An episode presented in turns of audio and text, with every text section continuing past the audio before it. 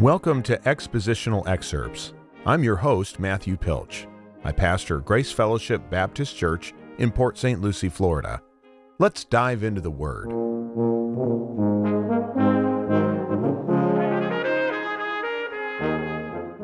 In today's episode, we will finish out our discussion on 2 Peter chapter 1 verses 16 to 21, and we're just going to look at the last two verses of this, verses 20 and 21, knowing this, first of all, that no prophecy of Scripture comes from someone's own interpretation. For no prophecy was ever produced by the will of man, but men spoke from God as they were carried along by the Holy Spirit. This falls under the third uh, main point of this section. And remember, we're being governed by this idea that Christians must always appeal to the proper authority when declaring their message or the gospel right? We saw, first of all, other sources would claim to have that authority, but they don't actually have it. Then we looked at the idea that some people speak the truth about certain events. So we're talking about experiences. Are we denying that people have experiences? No. Not at all. In fact, Peter had an incredible experience, probably one of the most in, incredible experiences in all of creation history, where he saw Jesus transfigured before him. So it is possible to speak the truth about it, but then we see that that experience that Peter had is not necessarily the right and final authority.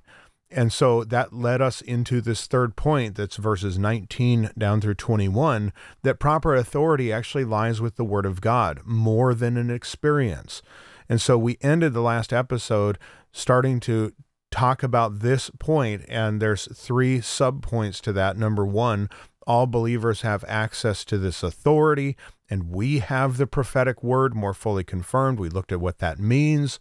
And then we saw that all believers need to hold to this authority, to which you will do well to pay attention, as to a lamp shining in a dark place until the day dawns and the morning star rises in your hearts. Now we come to the final subpoint of this that all believers should understand the God ordained process by which the scriptures were given, verses 20 and 21 this doctrine of the, that falls under bibliology, how we got the Word of God, is very, very important. And this is one of two key texts, and there are others that we go to, but uh, th- this is one of the key texts that tell us exactly how inspiration works. You know, people are wondering is it mechanic dictation? You know, what exactly is going on here? And so we can derive a few points for our understanding of this process from these verses. Number one, we see the univocal nature of Scripture. Univocal. okay, what do I mean by that? Well, we break it down. Uh, vocal, kind of uh, self evident, means voice, right? Voce. So, uh, voice, uni is one. So, the one voice, the one voice nature of Scripture. Uh, what do we mean by that when we use a word like that? Well, in verse 20 says, first of all, this is what we're supposed to know that no prophecy of Scripture comes from someone's own interpretation. Uh, we don't have a lot of different views of scripture and uh, and scripture doesn't have many different meanings it has one meaning okay but but before we even get to that let's look at this first phrase knowing this first of all there is a, a, huge priority here. The first priority when it comes to understanding the process by which the scriptures were given uh, is that we need to we need to get down to the basics here, and we have to understand how scripture is interpreted and its meaning. So that's the first priority in this is knowing this thing first of all. What is the thing that we have to know? That scripture has one meaning. That's what we mean when we say the univocal nature of scripture. No prophecy of Scripture comes from someone's own interpretation. We don't dream it up, nor do we interpret it. Now, we can say this about Scripture that Scripture has many, many, uh, potentially an endless and infinite amount of applications, but it has one meaning. The idea of someone's own interpretation means uh, that what the biblical authors wrote was not just their own opinions or ideas or personal interpretations of the event that they saw or the messages that they penned. Uh, this isn't their interpretation. They're giving what God intended to be given and exactly the way God intended it uh, to be given. So you have the univocal nature of Scripture. Scripture has one meaning. Well, and along with that, we have to add to this that scripture is given by divine inspiration. And this is a very important topic that uh, has fallen under attack, I would say, since the early church and, and more of late in the last 200 years since uh, some of the, the liberal schools of theology, like the Tübingen School in, in Germany and, and so forth, when we got to textual criticism and, and things like that, then people started to attack divine inspiration, and that's carried forward. But that's nothing new. I mean, Solomon said there's nothing new under the sun. The scripture has been attacked for a long time, uh, and it's just come under somewhat recent in our days, you know, like I said, the last 200 years, this idea of, of a more recent attack. But again, it can withstand any of those onslaughts. One of the beauties of Scripture and this whole doctrine of divine inspiration is that you know the cohesiveness of scripture and we could look to other things. This is not meant to be uh, a whole systematic treatise on the topic of bibliology and inspiration but we want to see what peter says and more accurately what god says through peter uh, with regard to this topic and so, what we find under this idea, this doctrine of divine inspiration, is this what he says that no prophecy of Scripture comes from someone's own interpretation. Uh, verse 21 For no prophecy was ever produced by the will of man. What does he mean? Well, first of all, let's look at this no prophecy. There's not one page of Scripture, not one sentence of Scripture that we have in the Bible, the 66 inspired books of the Bible, there's not one of them uh, that was produced by the will of man. No man sat down and said, okay, I'm going to start writing a religious text. And then a hundred years later, somebody said, I'm going to pick up this work. And then after a two or three hundred year gap, some others said, I'm going to contribute a little bit more to this work. And we're going to try and make sure that we all have everything, uh, you know, lined up the way it should be so that there's no errors or anything. Not one part of this, whether it's the book of Job or even the Song of Solomon or Proverbs or Jeremiah or Hosea or Malachi or any of the New Testament books, whether it's Revelation or Daniel with regards to ap- apocalyptic literature or the Gospels or the epistles, not one of them was produced by the will of man. There's a great mystery here with regard to the doctrine of inspiration. We have a book that is made up of 66 different books. It's authored by over 40 different people over the course of over 1,500 years. that in its own right is absolutely mind boggling. There was no way for Moses to collaborate with Ezekiel or Daniel or Isaiah or Zechariah or Matthew or John or Peter or Paul. Couldn't happen. And so you have to think through those things when people say, "Oh, this is just a man-made Bible." No, it's it's statistically impossible. And we know that these, you know, we can date these things according to history and archaeology and all kinds of other things. We can date these books to certain time frames, and there's no way that these guys could all collaborate together, and yet they all agree the sum of the Bible is one cohesive message that does not contradict itself. It has never been corrected to adjust for errors. There is no revision. We're not on the Bible, you know, version 22.5 or whatever. That's not the way it works. And that in itself, I mean, we could spend an entire episode talking about that because what we mean by that, right, is that the the, the core message of the Bible has never changed, it's never contradicted itself. And what exactly is the core message of the Bible? That God is an eternal being uh, who's sinless and perfect and holy, and he created all things for his own will and for his own pleasure, right? We, we know all of that because the scripture tells us that, and he created man in his image. We would not know that we were created in the image of God had God not told us that we were created in the image of God. Uh, we would not understand those things if God had not told us. And what's more, He tells us why there's sin in the world. Why do human beings commit crimes? Why do we murder one another? Why do we rob? Why do we steal? Uh, why do we covet things? Why why does this happen? Why is there sin in this world? Why is there sickness in the world? Why is there death? Well, you know, we're not left to just deduce that of our own reasoning and uh, powers of observation. God tells us explicitly that death comes because of sin.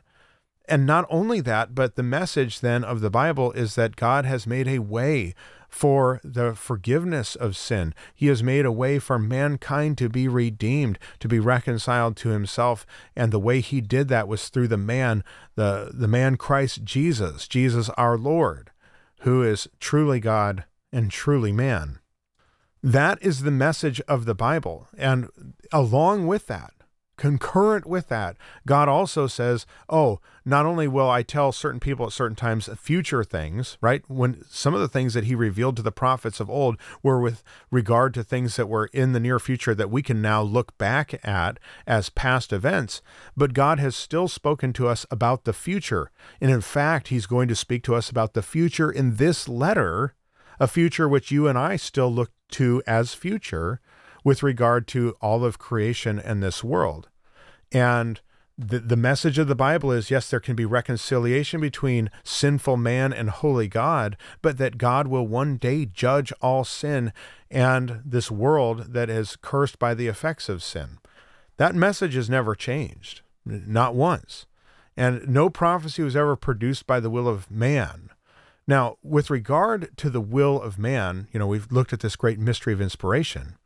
What do we say here? The Bible claims to be not one, uh, but a series of messages about God, uh, beginning with the earliest prophetic deliverances of the Old Testament to the last of our Lord's apostolic witnesses. Hebrews chapter 1, verse 1 and 2, and Hebrews 2, 1 to 4. The gospel of Christ was promised in the Old Testament um, John chapter 5, verse 39, Romans 1, 1 to 3. Uh, fulfilled and spelled out plainly in the New Testament, Romans 1, 15 to 17, Luke 24, 25 to 27, and so forth. The scriptures are made a complete guide to what we must believe, as well as the information that we need for service and holy living. 2 Timothy 3 16 and 17. That's the other key passage there, talking about inspiration and how this came about. There is also imponderable, mysterious power in the scriptures when read in the vernacular language of any people and made known by preaching and teaching. The power will convert and reform individuals while also improving and refining their morals, manners, economy, and material culture. Such is the power in the Bible, the written word of God.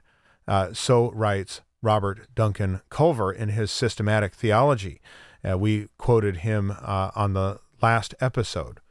So, what does it mean here when it says not by the will of man? Well, as we look into this, another commentator wrote this. In other words, human initiative was not behind the creation of biblical books. We kind of talked about that earlier, right?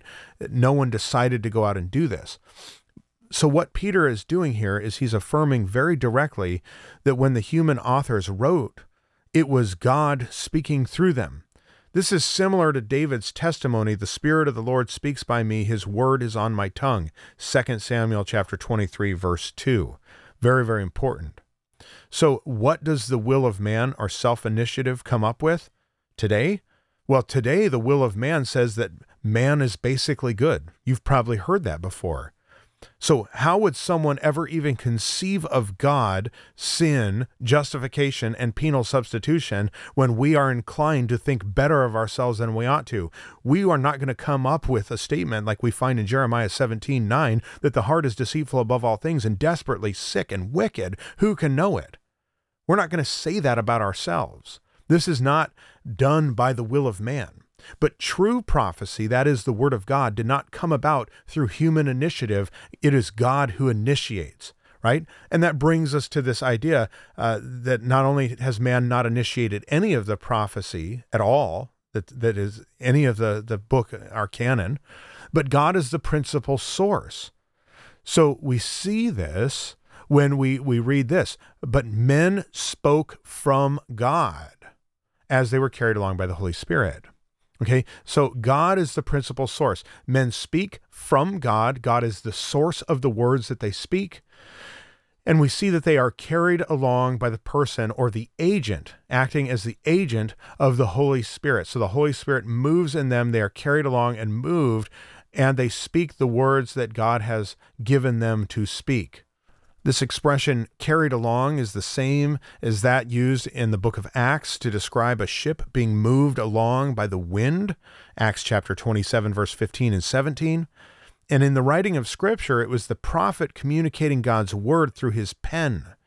It was also the Spirit moving continually to convey God's word through the prophet. In the end result, that which was written was fully the words of the human authors in their language and style and from their personal perspectives, but it was under the direct superintendence of God by His Spirit, producing on the page the very words of God. The ultimate product is the divine, inspired, inerrant, and authoritative words of God on every page of all 66 books of the Bible. That is incredible. That's from uh, the, the book Biblical Doctrine uh, by Richard Mayhue and John MacArthur. Uh, just incredible uh, summary there of what it means that they are carried along by the Holy Spirit. Only God could do this, where He could work through the man's perspective, who is the author, and and their writing style allow them to write in the way they do. That's that's why there's such a distinct, marked style between like how John Mark. When you read the Gospel of Mark, very different to read that in Greek than to read any of Paul's writing, or to read Matthew's writing, or to read what Luke has to say and how Luke writes. They have very distinct styles that emerge that reflect their personality, and yet God can work through that and through His Spirit, directing them and carrying them about. Uh, they still produce the exact words that God wanted them to produce. There is one other question that we could talk about, but we just don't have time, and that is is the canon complete? In other words, what we're asking by that is does God still give more scripture today or is the canon closed? Because that's really what's in view. Not only is what's in view here the final authority does does the written word of god trump our experiences? Does it have final authority over even experiences and dreams and visions? And the answer is yes it does right? Uh, Peter had an incredible experience, and he says not even that can compare with the fullness of the Word of God and and revelation, which is final and authoritative.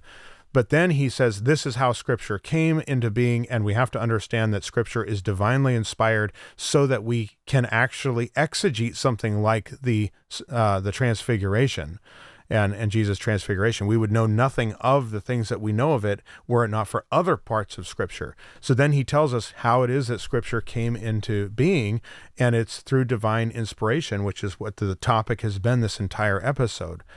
But is God still giving Scripture today?